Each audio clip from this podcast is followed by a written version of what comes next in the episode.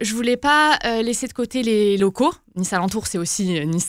Donc, je voulais créer un escape game à faire en extérieur dans la ville de Nice. Ça, c'est à la poursuite de Brice de Nice. Donc, c'est vraiment le personnage euh, niçois. Et donc, ça, donc, vous avez un sac à dos qui est rempli d'objets. Chaque objet vous amène euh, dans un lieu de Nice. Et arrivé à ce lieu, vous avez une énigme sur le téléphone. Et en gros, c'est la ville qui vous donne les réponses aux énigmes. Il y a un parcours aussi qui est un peu plus challengeant où vous pouvez faire deux équipes. Et la première équipe qui trouve Brice remporte la mission. Ce qui est sympa, c'est quand je fais découvrir de nouvelles chose au Qui, quand ils partent, oui, mais je connais ma ville et tout ça. Et au final, ah, mais ça, je connaissais pas, ça, euh, c'est sympa. Non, ça, je suis contente.